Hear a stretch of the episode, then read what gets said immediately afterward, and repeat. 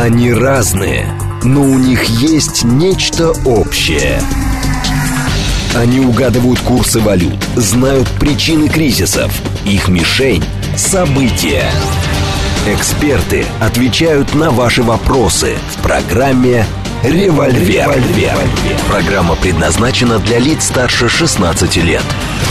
10.06, столица радиостанция «Говорит Москва», 94.8, микрофон Евгения Волгина. Всем доброе утро, программа «Револьвер». С нами сегодня э, Константин Симонов, генеральный директор Фонда национальной энергетической безопасности, проректор финансового университета. Доброе утро, Константин. Здравствуйте, Евгений. Наши координаты 7373948, телефон, смски плюс 7 925 88 88 948.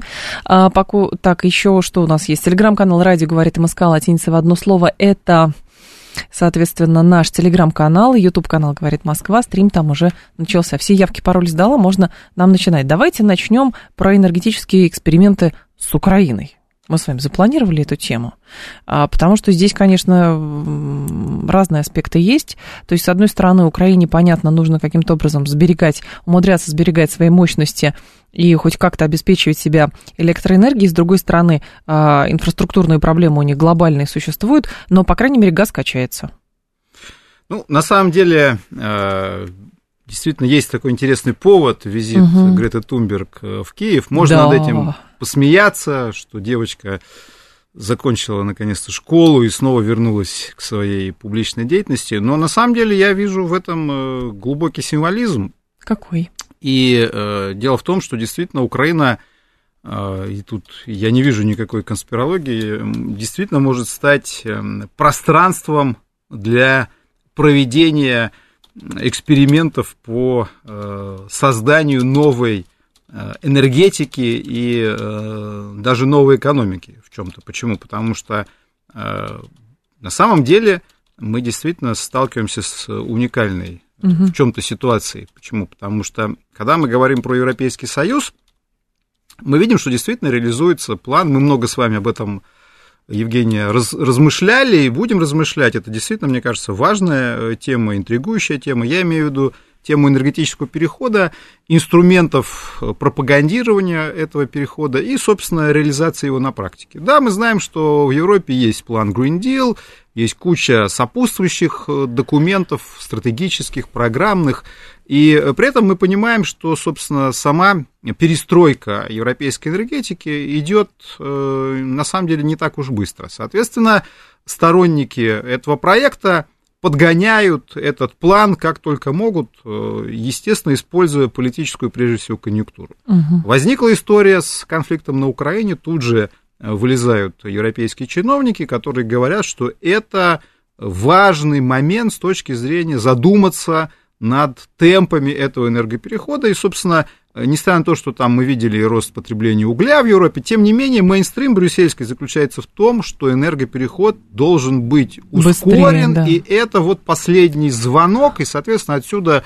на мой взгляд, абсолютно безумные идеи, которые сейчас в Европе реализуются. Ну, например, вот в Германии сейчас на полном серьезе обсуждается с 2024 года запрет на использование э, системы отопления на природном газе. Ну, для Германии, считаю, это абсолютно безумие, но, тем не менее, э, это делается, и э, а потом, потом еще люди удивляются, что у них альтернатива для Германии на второе место. Притом интересно... Но это никому, никого не останавливает. Да, но причем интересно... Да, причем интересно, что во многих э, отчетах э, и в... Я видела это в публикациях Международного агентства по возобновляемым источникам энергии, ИРЭН так называемое, и в отчетах Маккинси, кстати, тоже в иностранных, очень много сказано, что там Россия воспринимается исключительно как а, угроза, потому что она может монополизировать рынки, Европа от этого отказывается, плюс Россия еще отказалась, значит, от российского электричества тоже. Вот, э, Северная Прибалтика, и, соответственно, нужно в ускоренном темпе на все остальное переходить. Но, правда, получается сейчас в ущерб своим экономическим интересам, но главное, чтобы русским поменьше досталось. Ну, действительно, это верно, но э, я просто обращаю внимание на то, угу. что Вывод делается следующий, что сейчас по политическим мотивам надо действительно срочно да. разрывать все отношения с Россией и ускоряться в сторону энергоперехода, потому что если бы Европа, по мнению Брюсселя, заранее перешла бы на зеленую энергетику, так бы чувствительно она не встречала разрыв с Россией, потому что по многим параметрам на самом деле этот разрыв достаточно условный и э, нет-нет, да, какими-то окольными путями российские энергоносители все равно в Европу проникают. Таким образом, пионеры энергоперехода понимают, что в Европе еще остаются здравомыслящие люди, которые умеют считать деньги, их там утрамбовывают, угу. прессуют, прямо скажем, на них оказывается колоссальное психологическое давление, и таких Грет Тумберг там тысячи в Европе,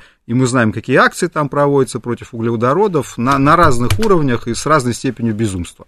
Но тут появляется Украина, где этот эксперимент э, может быть еще более, на мой взгляд, безумным, но тем не менее как? радикальным. Почему? Потому что на Украине сейчас происходит полное уничтожение экономики.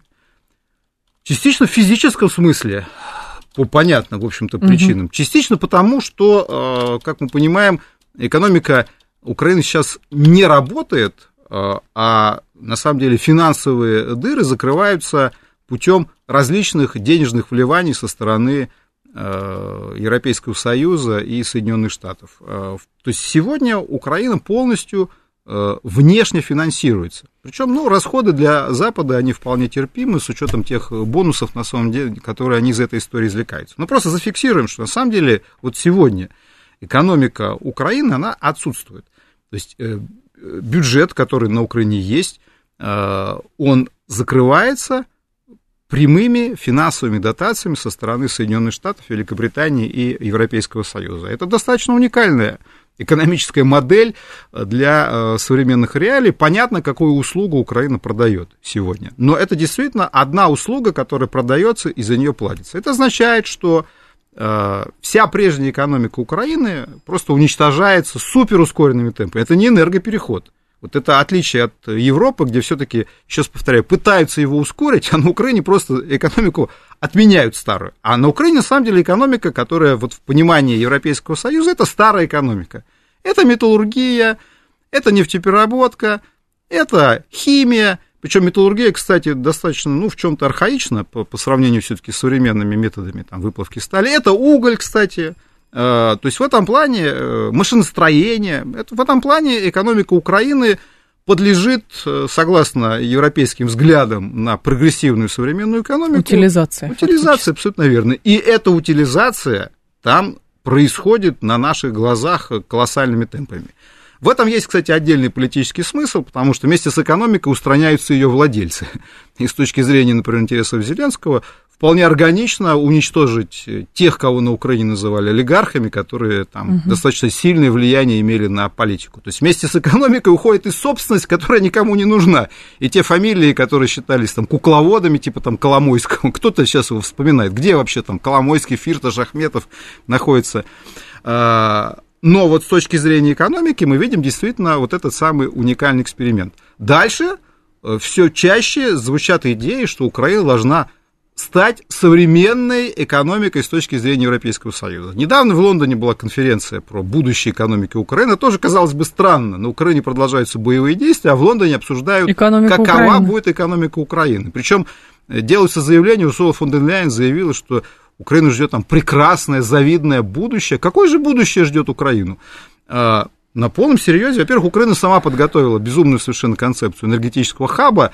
Туда, правда, налепили все, что угодно. Там и производство газа, нефти, угля, но, конечно, там уже появляется и производство зеленой энергии, которую Украина собирается продавать в Европейский водород, Союз. Что ли, будут делать? Э, появится там и, и водород, и все, что хотите. Я уже вспоминал концепцию Э, особо украинского дерева, которое вот в период, когда Юлия Тимошенко была премьером, это не шутка, можно вспомнить, энергетическая верба была придумана, то есть вы знаете, что Украина часто ищет какие-то особые там в, в истории человечества да, явления, которые характерны только этому пространству. В частности, придумано было, ну как придумано, было заявлено, что есть уникальное дерево, энергетическая верба, которая произрастает в украинском климате, она так быстро растет, что надо его только успевая рубить. Вот вам и биотопливо. Еще раз повторяю, когда Юлия Тимошенко была премьером, на полном серьезе эта тема обсуждалась. Кстати, почему-то ее забыли включить в концепцию энергетического хаба, надо срочно э, это сделать. Но, тем не менее, кстати, там и в свое время развивалась и солнечная, и ветряная энергия, в том числе, кстати, и в Крыму. А, но все это успеха не имело. Сейчас вот, собственно, вернулись к идее. Я думаю, что эта идея будет э, доработана. А, солнечная ветряная энергия, э, энергетическая верба. Я думаю, что там вполне будет органичная идея биотоплива, производства рапса вместо той же пшеницы или кукурузы, которые тоже можно использовать для производства биотоплива. Таким образом, из Украины пытаются нарисовать современную экономику, которой старая экономика просто не нужна. То есть, грубо говоря, скажут, да скажите спасибо, что вас избавили от этого. Вы будете, и, и в этом плане вот эту э, схему на полном серьезе сейчас будут на Украине внедрять, что Украина станет суперсовременной, передовой, прогрессивной страной, такой страной зеленого э, экономического авангардизма. То есть э, вы будет сказано Украине, вы сейчас еще опередите Европу, потому угу. что у вас просто табула раса, чистая доска. Вот вы расчистили ее вам, Давайте, Давайте сейчас срочно будем строить новую экономику. Вот. И, кстати, вот э, у нас э, многие госканалы посмеялись над заявлениями Зеленского на тему каннабиса.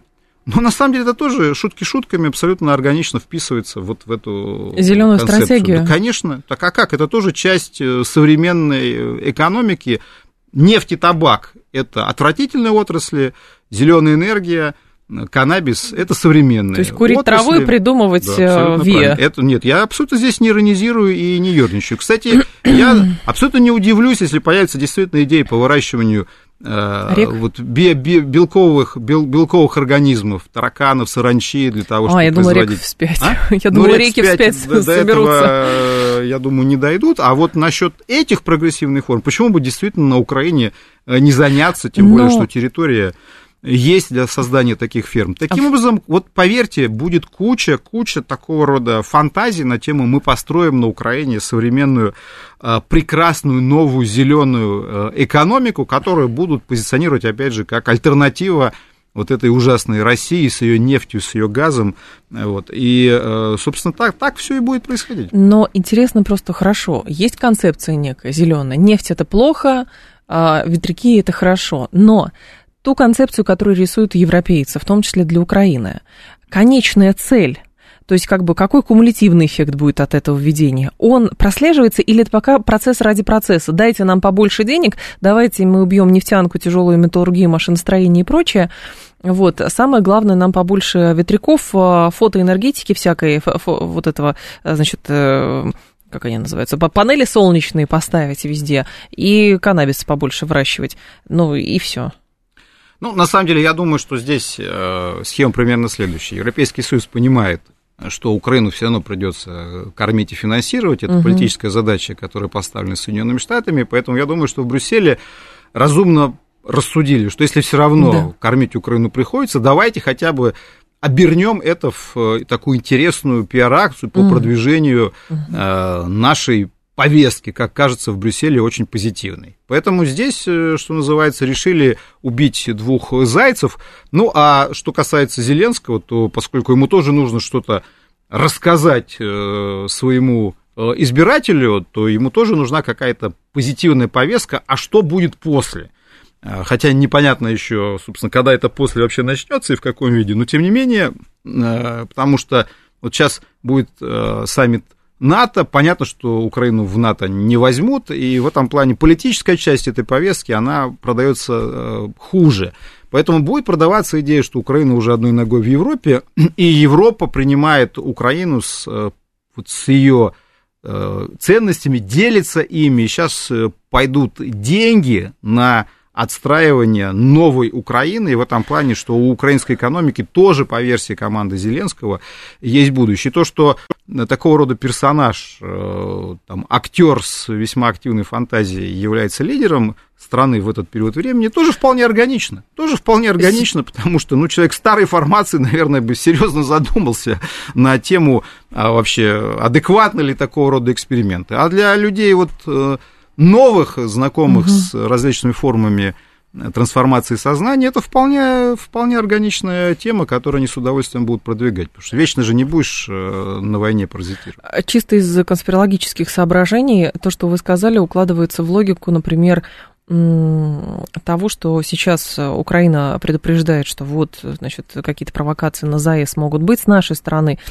А, есть подозрение, что Украина готовит какой-то террористический акт на Запорожской атомной электростанции. А это же тоже укладывается. На Украине много АЭС. АЭС и Международное агентство энергетическое признало чистым топливом, но экологи все равно негодуют.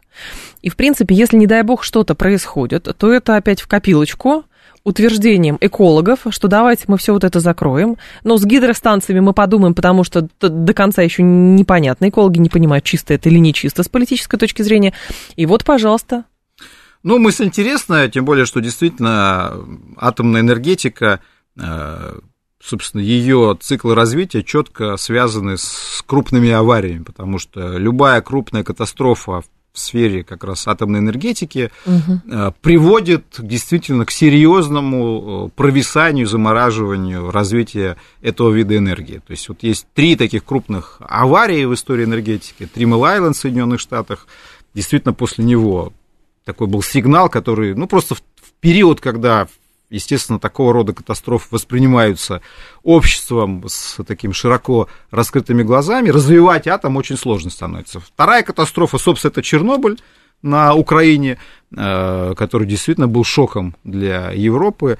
Ну, а третья это Фукусима э, в Японии. Вот только действительно несколько лет назад атомщики как бы начали объяснять, что уроки, ну и каждый раз атом да. выжидает несколько лет и говорит, что уроки извлечены, новые типы реакторов, и каждая новая катастрофа, естественно, заставляет вернуться к вопросу о том, насколько атомная угу. энергия безопасна. Поэтому я согласен с вами, любая э, катастрофа, связанная с атомной энергетикой на Украине для атомной отрасли э, будет серьезнейшим шагом назад, сколько там не объяснять, что там это политически мотивированная история, не связанная с технологиями, тем не менее это шок, Э, то есть сам вот шок от того, что опять возникла тема влияния атомной энергии там, на, на окружающую среду, на здоровье и так далее, и так далее. Этот шок так просто вы не, не разгоните. Из всех, честно говоря, исследований, посвященных вот этим возобновляемым источникам энергии, сколько мне на глаза попадалось, там а, целиком и полностью, значит, речь идет о том, что мы заместим такие-то, такие-то объемы. Вот, хотя на примере тех же самых а, европейцев было понятно, что когда отказывались от, а, значит, российских ресурсов, а, много возлагалось надежд на то же самое Норвегия, а норвежцы сказали, нам сами рынок надо стабилизировать, поэтому мы не будем. Норвежцев обвинили в том, что они, значит, против евросолидарности и так далее. Это спровоцировал некий кризис. Ну вот, и нету в конце как бы плана такого, то есть благ, э, что будет благодаря этой энергетике. Но кроме того, что якобы мы сдержим потепление атмосферы, хотя, опять же, не факт. То есть, какая промышленность будет развиваться или не будет? Могут ли большие машиностроительные комбинаты работать исключительно на, а, с помощью вот этих вот э, ветрогенераторов а, и прочих новых видов энергетики? Это, опять же, в контексте Украины. Ну, хорошо, над ней будут проводить какие-то эксперименты, например, на какой-то части, опять же, Украины, большой вопрос. И чтобы что? Нет, вы понимаете, что э, с моей точки зрения, эти эксперименты тех, на кого они ставятся, до добра не доведут. Это очевидно. Собственно, почему в Европе этот проект продвигается, угу. тоже понятно. И в целом в мире. Я об этом уже говорил. Да. В Европейском Союзе начиналось все действительно с э, озабоченности тем, что Европейский Союз слишком сильно зависит от импорта углеводородов, и, соответственно, искали какие-то способы избавления от этого импорта была надежда на сланцевую революцию, угу. кстати, очень позитивно в Европейском Союзе воспринятую. В Польше, например, это вообще была национальная идея. Они были уверены, что они создадут сланцевую индустрию, начнется производство машиностроительного оборудования и так далее. Я прекрасно помню все эти истории. Но э, по целому ряду соображений оказалось, что сланец в Европе не сработает вообще никак. Тогда лихорадочно стали э, цепляться за тему как раз э, возобновляемой энергетики, но постепенно эта история обросла и другими смыслами. Главный смысл сейчас заключается в том, что на самом деле на Западе есть огромное количество денежных средств, которые угу. некуда инвестировать. И поэтому нужно придумать новый источник инвестиций и разогнать его, пропиарить его. Для этого и создается картина великолепного зеленого будущего, для того, чтобы эти инвестиции туда пошли. Никто всерьез, естественно, не просчитывает, э, вот, собственно, как бы как это действительно будет выглядеть через 25-30 лет. Вот. В этом плане инвестиционные фонды, которые хотят инвестировать в эту историю, вкладывают колоссальные деньги в пропаганду этого проекта. Почитайте, он Bloomberg, как он изменился за последние буквально 5 лет с точки зрения подачи Э, темы энергетики. Там все ну, про видно ESG просто, стандарты, что, что там ну, Bloomberg про просто это, да. занимается откровенным пиаром этого проекта. Ну вот э, просто посмотрите, как меняется тональность э, публикаций буквально за несколько лет. Угу. Вот, и то, что это деловое, типа независимое агентство пишет такого рода материалы, ну, очевидная здесь ангажированность. Тут, я думаю, что и спорить э, сложно будет э, тем, кто другое мнение имеет. Вот, и, соответственно, конечно, с точки зрения вот, э, выстраивание адекватной, полноценной картины будущего, это другая совершенно история. То есть нужно создать, еще раз повторяю, колоссальный э, приток инвестиций в тот сегмент экономики, который нужно пропиарить, разукрасить, угу. а как бы отмена, отмена старой экономики – это серьезнейший эксперимент для Европы, но как бы потом уже будет поздно, и, и вы знаете, это же классическая история с такими самосбывающимися прогнозами, когда тебе говорят, что будущее будет вот такое через 10 лет, и когда наступает, но совершенно другое, уже сделать что-то э, уже поздно. Вот, и назад угу. возвращаться уже поздно. Поэтому, конечно, я считаю, что для Европейского Союза это колоссальный риск, тем более, что вы справедливо заметили, что, вот обратите внимание, действительно, я, я сказал, что была идея найти э, самостоятельный источник энергии, да. который не зависит от импорта. И э, только сейчас, вот буквально в последние два года, э, Европейский Союз почему-то вспомнил, что, оказывается, возобновляемая энергетика, она требует огромного количества сырья. И почему-то это в расчет Причем очень никто не брал. сырья. Это отдельный вопрос. Да. Это, это вообще отдельный вопрос на тему, насколько экологична и климатична зеленая энергия. Но возьмем банальный вопрос сырья. Обратите внимание, название само возобновляемая энергетика, что предполагает? Предполагает некую вечность. Ну, то есть она возобновляется, она, она, не, требует, она не требует добычи в каком-то другом регионе света и доставки по трубам или танкерами к себе. То есть речь идет действительно о том, что ветер, он есть, солнце, оно светит, гидроэнергия, река течет. Угу это все, э, казалось бы, бесконечный такой цикл, фактически энергетический коммунизм. То есть бери эту энергию из ветра, из солнца, и ты не зависишь ни от каких русских и ни от каких арабов. И вдруг начали, наконец, вот буквально два года назад выходить доклады, мы более-менее честные, где стали анализировать структуру запасов лития или кобальта, или никеля, или меди. И оказалось, что спрос на эти виды металлов должен вырасти там просто в десятки раз. И оказалось, что этих металлов вот удивительно, в Европе тоже нет. Это, э, опять же, либо Южная Америка, либо Африка, Африка либо Китай. И возникает вопрос, так, собственно, а о какой энергетической независимости вы говорите, если у вас там элементарно ни лития, ни кобальта, ни никеля, ни меди в нужных объемах нет? Э, но это 10 лет назад почему-то никто во внимание не брал, и только сейчас эти э, моменты пришли. Угу. А что касается будущего, я одну только цифру да, назову. Пожалуйста.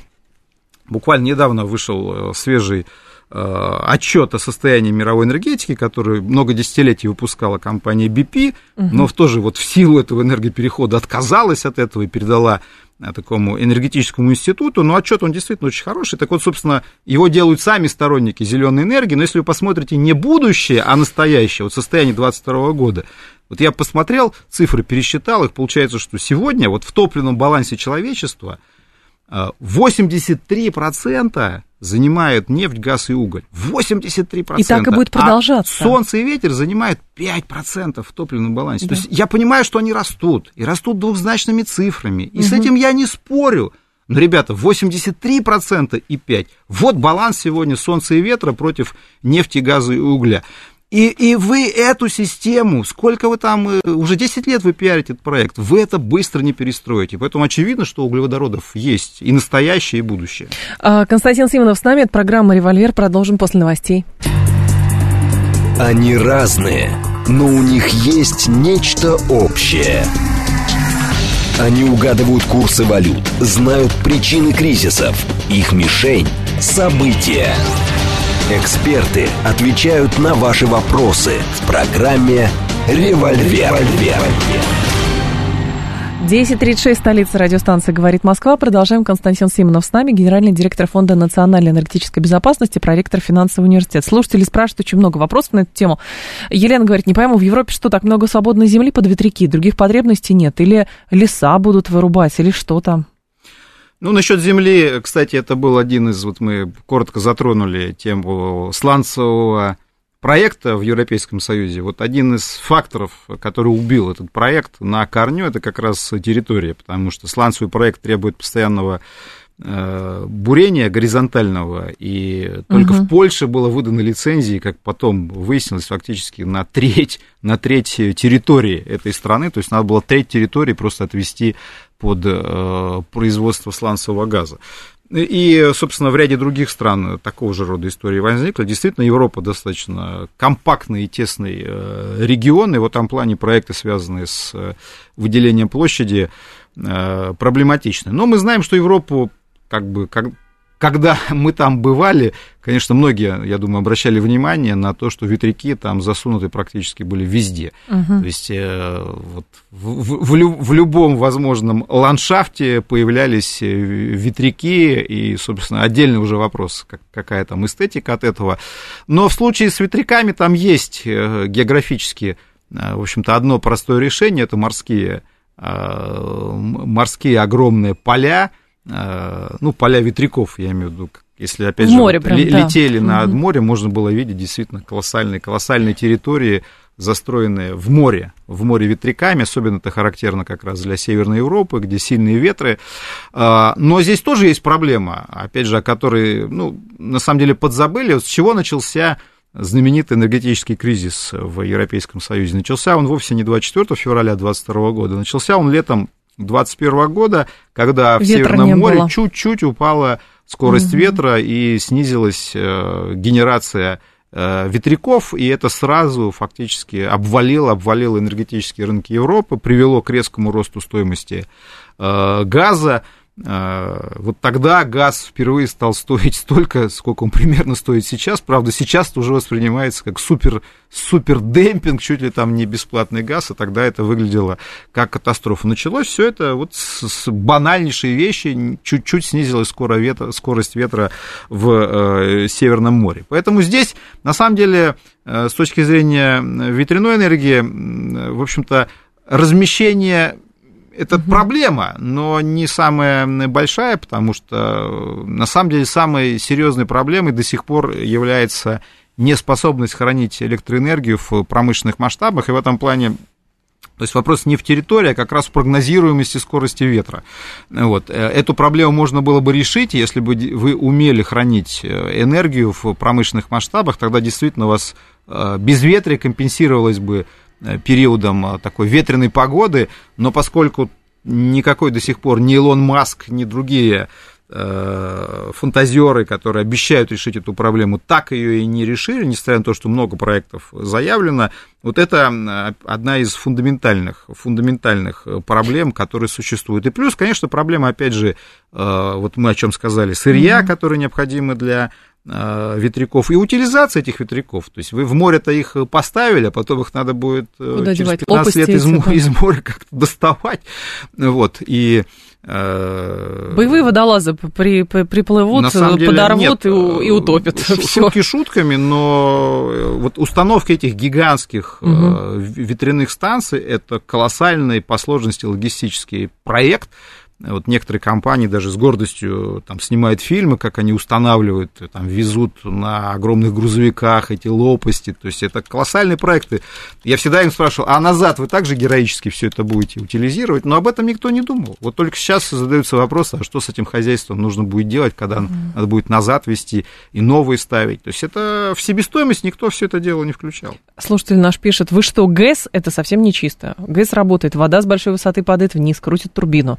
А что, если в эту турбину попадут неразумные караси? Они же там погибнут. Просто надо закрывать ГЭС и спасать карасей. Ну, это примерно схему рисуют этих самых э, политизированных экологов Ну, я понимаю иронию, иронию но да. на самом деле она совершенно оправдана. Почему? Потому что, э, когда вы говорите, что вы такой весь зеленый и вы за климат, когда вам предъявляют аргументы, что действительно в зеленой энергии есть масса спорных моментов, и там попадание птиц в лопасти, на мой взгляд, при всем уважении к птицам, не самая большая проблема. Самая большая проблема, то, о чем мы с вами, опять же, сказали в первой части. Вам нужны в огромном количестве определенные металлы угу. для солнечных и ветряных станций, и добыча этих металлов сегодня это чудовищный с точки зрения экологии процесс чудовищный. В том числе, кстати, и в тех регионах Европы, где это делается. Например, в Норвегии, кстати, да, там, в общем-то, пытаются добывать а, металлы для зеленой энергии, и на самом деле вот при всей любви Норвегии к э, зелености, при всей электромобилизации, угу. там, экологизации этой страны, это одна из тех тем, которые предпочитают не Э, поднимать. Э, утилизация, как мы сказали, тех же солнечных э, панелей. То есть зеленая энергия действительно имеет и обратную сторону, просто на которую внимание никто не обращает. И в этом плане, еще раз говорю, при всей любви к карасям и к птичкам, на самом-то деле это не самая драматичная часть. Вот если мы говорим угу. про экологический аспект возобновляемой Там энергии. же еще и политические всякие аспекты, потому что даже на примере того, как сейчас разворачивается новая противостояние а, между США и Китаем. Вот китайцы э, там объявили о введении ограничений на экспорт Галлии и Германии, которые важны для производства полупроводников и других высокотехнологичных изделий. И что? Вот. Китай, кстати, действительно имеет сильные очень позиции по ряду видов сырья, которые необходимы угу. как раз для зеленой энергии, по редкоземельным металлам и не только. А, очень часто, кстати, говорится, что посмотрите на Китай, ведь Китай же активно развивает зеленую энергетику. Да, это правда, но просто Китай активно развивает все. И если вы посмотрите топливный баланс Китая, Китай прежде всего это угольная страна. И э, электромобилизация Китая э, в основном связана как раз с электроэнергией на угле. Это не означает, что в Китае не развивается солнечная ветряная энергия. Конечно, она там развивается. А, при этом э, Китай намерен стать как раз и бенефициаром игры Европы в зеленую энергетику, просто без китайского сырья и без китайских, кстати, солнечных панелей развивать уже очень сложно. Китай стал довольно крупным экспортером солнечных готовых панелей. А, то есть в этом плане он тоже, конечно, пытается свою нишу извлечь. Но не надо изображать Китай как зеленую страну. Это просто не соответствует никакой действительности. В Китае расцветают 100 цветов в соответствии с э, известной философией. А у нас э, есть возможность тоже поиграть в эту цветов зеленую энергетику, но в плане, не знаю, экспорта оборудования, как технологий предложений каких-то на новых рынках? Потому что, с одной стороны, нам нужно а, срочно искать рынки сбыта для углеводородов, отходов, вот, а у нас с этим, ну, сейчас все равно проблема объективно есть. С другой стороны, зеленка, она, в принципе, по всему миру так или иначе развивается, и хорошо бы какие-то ниши занимать. Интересный вопрос.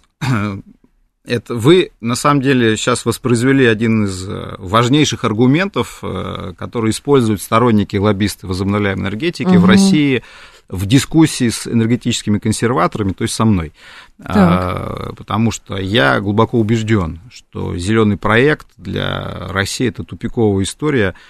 Конечно, можно выбить деньги из государства на субсидирование прекрасной истории, но вопрос, который я задаю годами, зачем объяснить экономический смысл?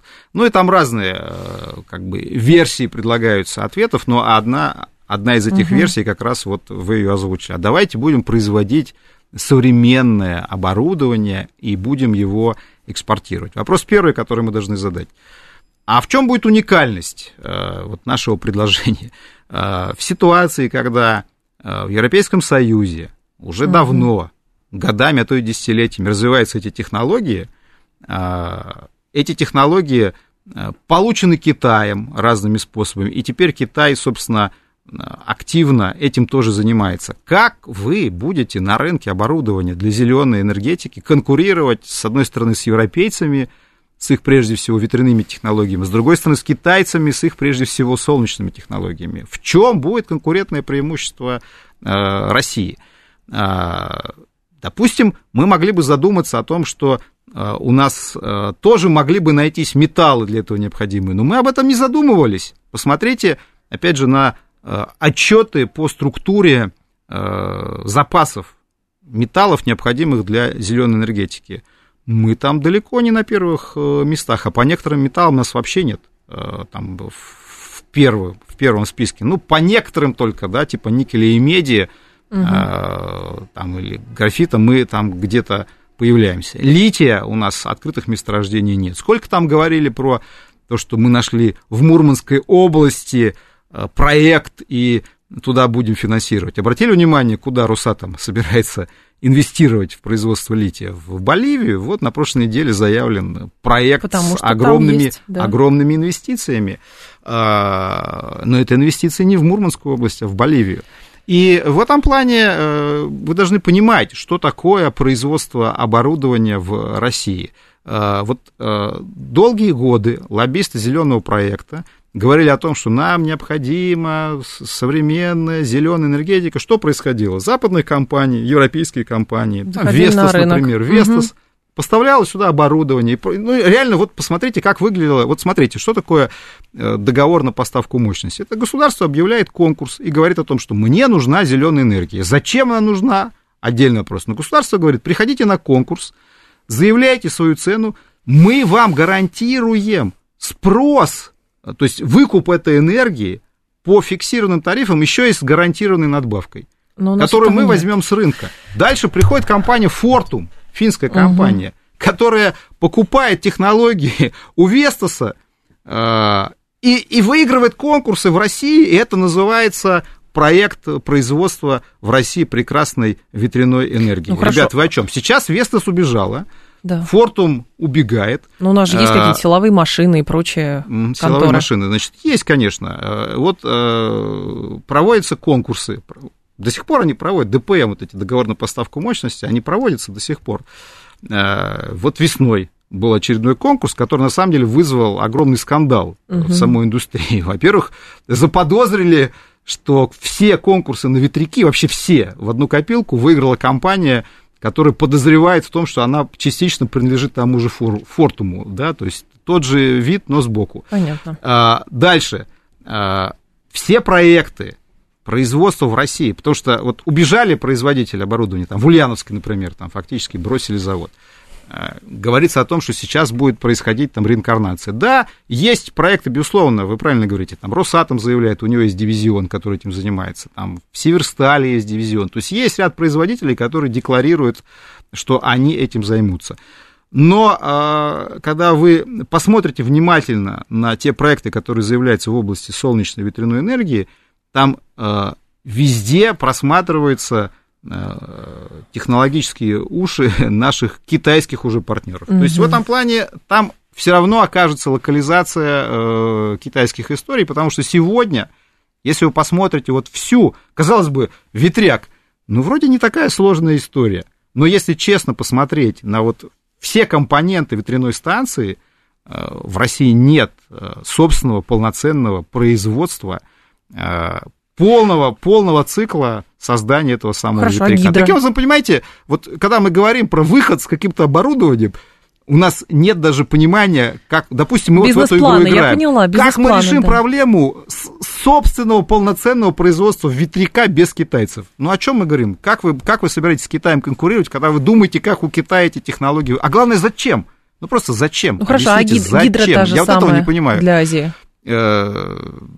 Ну, гидроэнергию вы имеете в виду, что строить э, плотины? Ну, как из плотин станции, не знаю, брать, э, локализовывать какое-то производство, не, ну, турбин они, или еще они чего-то. реализуются, они реализуются, но, понимаете, это не может быть массовым явлением. То есть за счет, за счет производства оборудования для создания гидростанции вы не сможете заместить сегодняшний уровень экспорта нефти и, и газа. Поэтому угу. я не совсем понимаю, зачем городить огород, когда как я уже сказал, в мире в топливном балансе уголь, нефть и газ занимают почти 85% мирового потребления.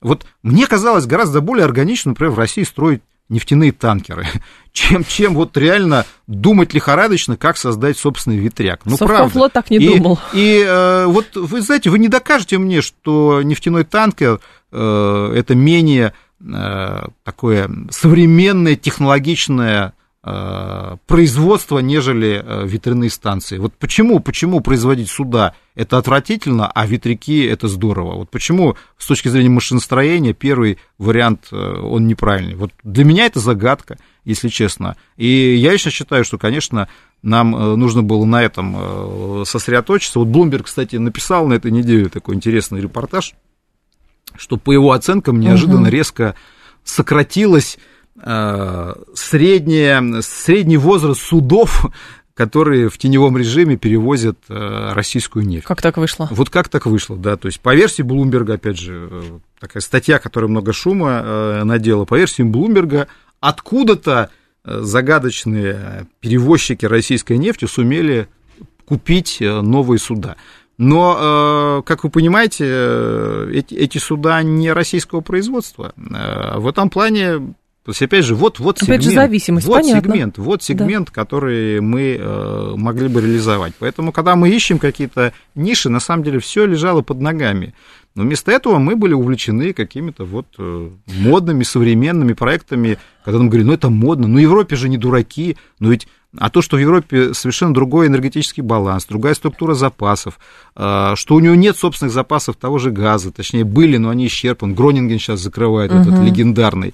Ну, это в голову, ну, это же очевидные вещи, которые не приходили никому в голову, что у нас другой климат, конечно, у нас две трети страны в условиях вечной мерзлоты, что мы э, далеко находимся от экватора, что у нас падение солнечных лучей на, на, на ту же э, солнечную батарею, э, панель, ну, совершенно другие, нежели там на, и так далее, на экваторе и так далее. Это, то есть там, ну, масса факторов, которые настолько очевидны, что как бы... Ну, как менеджерам нужно красивые картинки представить и а повестку да. есть жив встроиться. Вот, правильно. пожалуйста. А вот то, что возникла целая действительно генерация модных Э, людей в красивых, э, дорогих костюмах, которые делают красивые в PowerPoint презентации на тему ESG, э, энергоперехода, зеленых да. стандартов.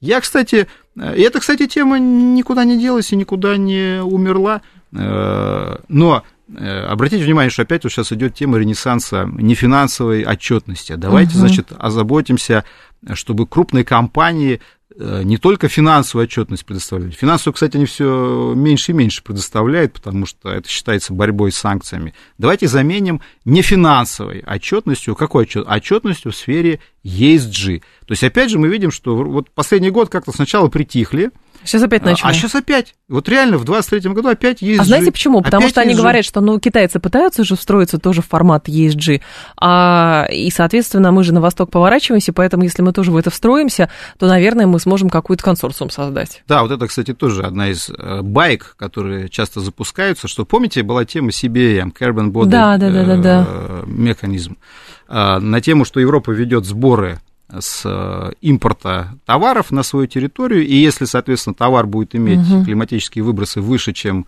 аналогичное производство в Европе, надо будет доплачивать. Это была супер бомба в России, все обсуждали в шоке. Сейчас видите, как все повернулось. Скоро вообще у нас экспорта в Европу не будет, поэтому тема э, Carbon Body Adjustment Mechanism ушла. Но э, сторонники ESG, мастера красивых презентаций в PowerPoint, они эту тему не потеряли. И они стали говорить, слушайте, а если это введут китайцы или индусы. Вот сейчас да. индусы модная тема. Слушайте, а вы в курсе, что в Индии до сих пор даже нет э, торговли э, эмиссии парникового газа? То есть там нет до сих пор биржи, карбоновой биржи. Она даже в России, по секрету сказать, угу. существует. А там ее нет. О каком себе эм, механизме вы вообще рассуждаете? И как это будет выглядеть с точки зрения Китая? Ни разу на официальном уровне, вот тоже поразительно, у нас уже все заявили, что Китай ведет механизм. Китай ни слова об этом не э, говорил, потому что как только он это сделает, этот механизм против него введут в той, в той же Европе, и там доказывай со своей угольной генерацией, какой ты зеленый. зеленый. А вы же понимаете, что если Китай захочет э, обложить экспорт чем-то вот таким, да, он все равно придумает инструмент. Это вопрос исключительно политического веса. Вот это, это, угу. это не, никакой, никакого честного подсчета э, там не будет. А вот возвращаясь все-таки к ESG и нефинансовым инструментам, вот вы знаете, скажу откровенно, потому что я свою позицию неоднократно в этой студии отставил. Я вовсе, вы поймите, не мракобес, который против экологии. Я-то как раз и есть э, главный эколог, потому что я говорю о том, что вместо того, чтобы решать экологические проблемы локальный, на нашей территории, а у нас в стране огромное количество экологических угу. проблем. Вместо этого сначала нам предлагали заняться климатической темой, глобальной, а давайте спасать человечество от всемирного потепления. Вместо того, чтобы э, свалками заняться своими а, отвратительными производствами, я могу там сходу назвать кучу э, реально убивающих людей производств, и не только там где-то в Сибири, там и в Московской области, Но вместо того, чтобы заниматься этим, проще же заниматься э, борьбой за счастье э, всего человечества. Поэтому и придумали тему ESG, чтобы еще и вот эту букву Е разбавить загадочными буквами S и G.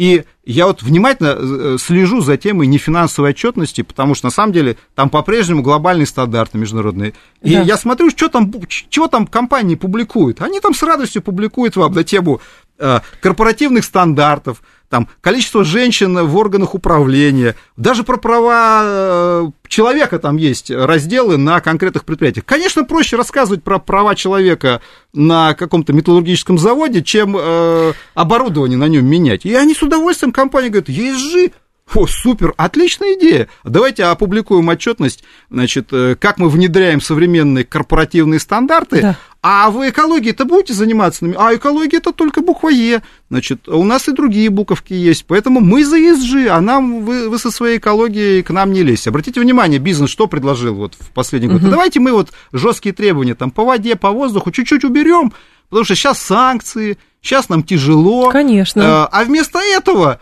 мы вам э, наклепаем нефинансовой отчетности в сфере ESG, э, а тут же консультанты, которые все переименовались сейчас, да, у нас теперь нет западных консультантов, а все импортозамещенные. Они говорят, а мы вас проконсультируем. Я думала, это комиссары. Мы создадим, мы создадим новые стандарты, российские стандарты, прекрасные стандарты ESG, и, собственно, давайте, э, прекрасная схема, прекрасная схема, которая всех устраивает, кроме нас с вами, потребителей воздуха, воды, которые хотят, чтобы действительно экологии Зато... занялись не в масштабе глобального человечества, а давайте начнем с нашей страны и, и займемся экологией у нас. Но этого-то как раз и не происходит, а мне часто говорят, ой, вы там против экологии. Да я как раз за экологию. Глядя на эти сообщения, когда в реки попадает какой-то шлам металлический, и реки окрашиваются во все цвета радуги, надо думать не про то, что там рыба погибнет, а про то, зато там у компании какие-то есть стандарты по количеству, значит, квотированных сотрудников Абсолютно определенных. Правильно. Так, так и Примерно есть. Почитайте так. эти стандарты, как это там все выглядит. Еще раз повторяю, там, там есть четко, и вот все, все вот эти вещи, они там описаны, там, социальная среда,